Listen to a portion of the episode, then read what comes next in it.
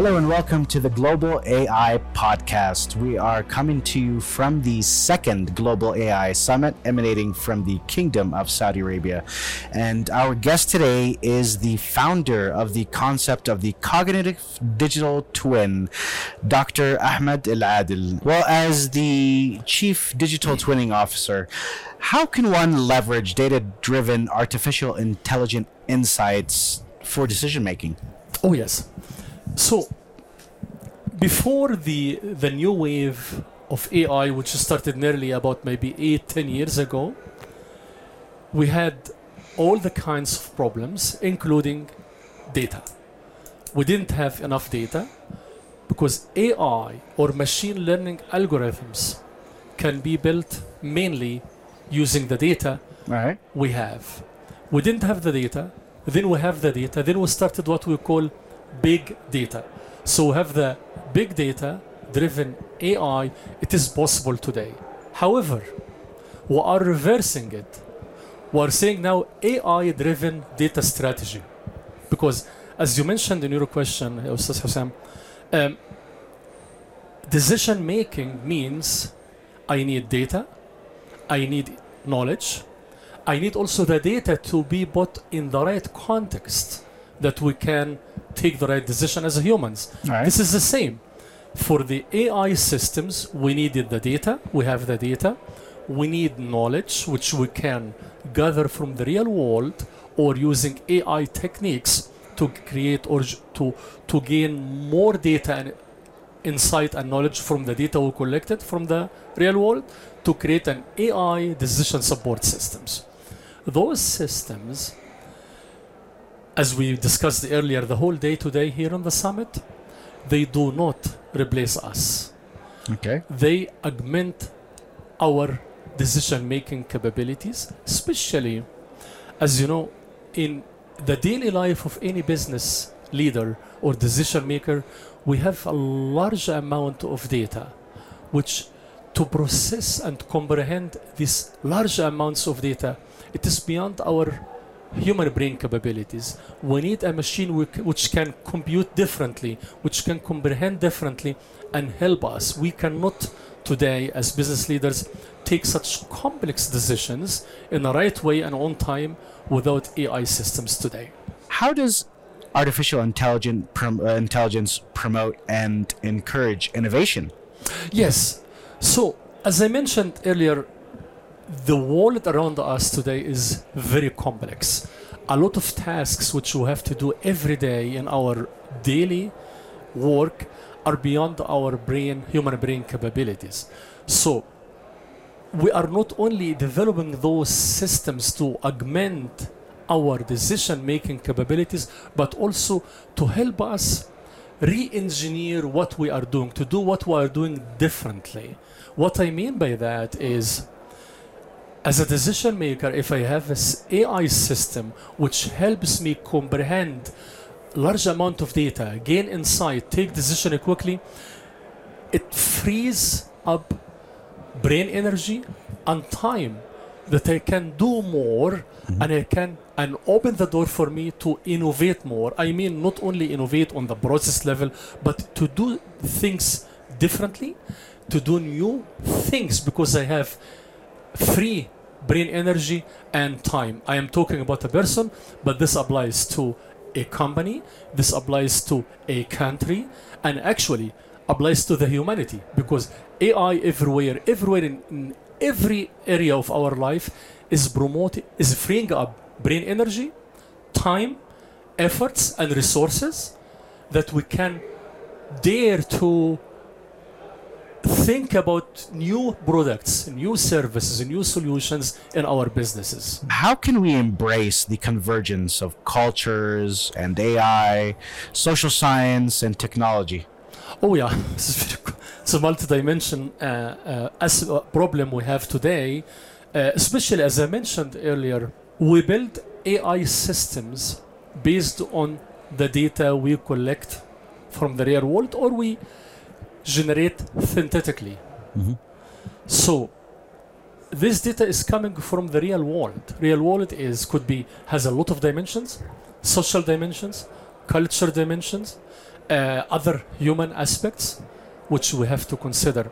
So, two, let us address two dimensions here. First, the technology side of it. Okay. The technology side should be architected and built to be able to embrace the differences between us as between cultures, between regions, and even between individuals.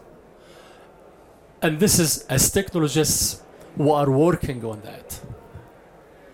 But without the foundational of AI embracing culture, differences, gender, race, all of those human dimensions, Okay. nobody will be able to, to, to use them to support those differences Okay. and embrace them. On the second, on the other side, the application side. So, as maybe we discussed this uh, today also earlier, assume that the technologists didn't do a good job. Okay. We, on the application side, we have to have some rules, some guidance that the resulting solutions, AI driven solutions, will be able to embrace our culture differences and even highlight it and celebrate it and all other differences in our life, whether gender, religion, culture, language, all of those human aspects, we, we don't have to change ourselves to be able to use AI solutions. We build AI solutions which help us to embrace our culture differences, celebrate our differences, and enjoy it using the new technologies. And actually, to, to convert all of this to more productivity, Okay. more innovation in a individual basis, regional basis, country culture basis, and so on. What are the best practices and innovative strategies to advance AI uh, that are happening now, and what are some of the challenges they encounter? If I have to give just one, Okay. it is the data. Move your organization from just data driven organization to AI data driven organization. As I mentioned, I explained this earlier in our last topic, Last- yeah. but many organizations now do a mistake, bi- major mistake, and they discover this later on. Just collect data. Every business leader, you collect, collect data, collect data. And this, this is very expensive stuff Yeah. collecting the data, storing the data, uh, transferring the data, transforming the data, securing the data. This is big investments. Yeah. It's a big And- investment, requires lots of time and effort. Absolutely. Yeah. And and at the end of the day, we get this data and we discover either it is the wrong data, garbage data, uh, quality is not what we expected, and, and even s- sometimes the data sets we need are not there. Okay. So, one one tip for the whole AI initiatives: get your data right first. Understand what are the decisions or actions your AI systems will have to make or take, and go backward and ask yourself, what are the data sets you need? What are the dom- what are the domain expertise you need? The knowledge you need. Once you get all of those right, the AI, the implementation of AI solutions will be successful, will be cheaper, and the acceptance rate on the user side will be very high because it does what I expect. Okay. Yeah. So in, in the in the other part of your question, um, uh, the the um, The, the challenges. The challenges, well, we have a lot of challenges. I think two major challenges. I, the first one I addressed the data. The second one is um, the brains, the people.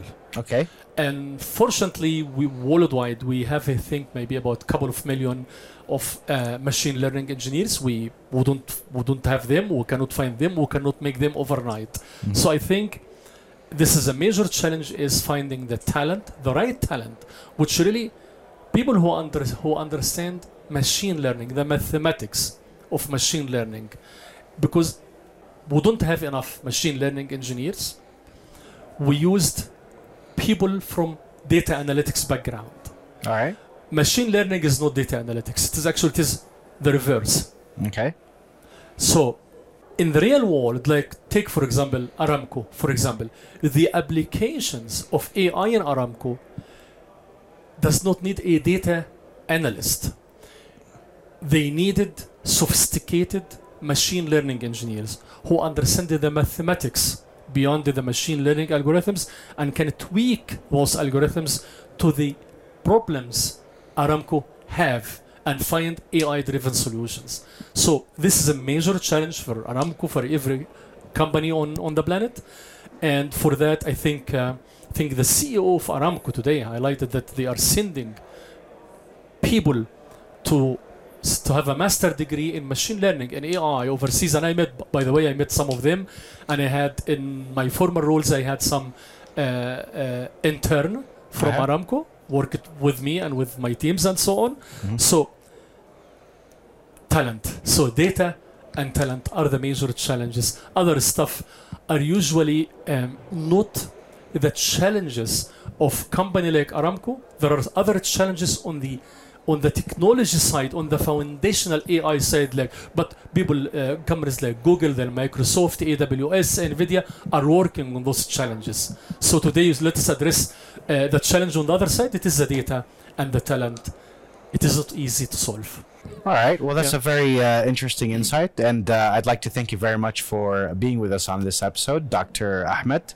And uh, we hope that you enjoy uh, the rest of your visit here at the Global AI Summit. Thank you very much. Thank you very much. Thank you very much. And that's all uh, the time that we have for this episode. Tune into our next episode for the Global AI Podcast.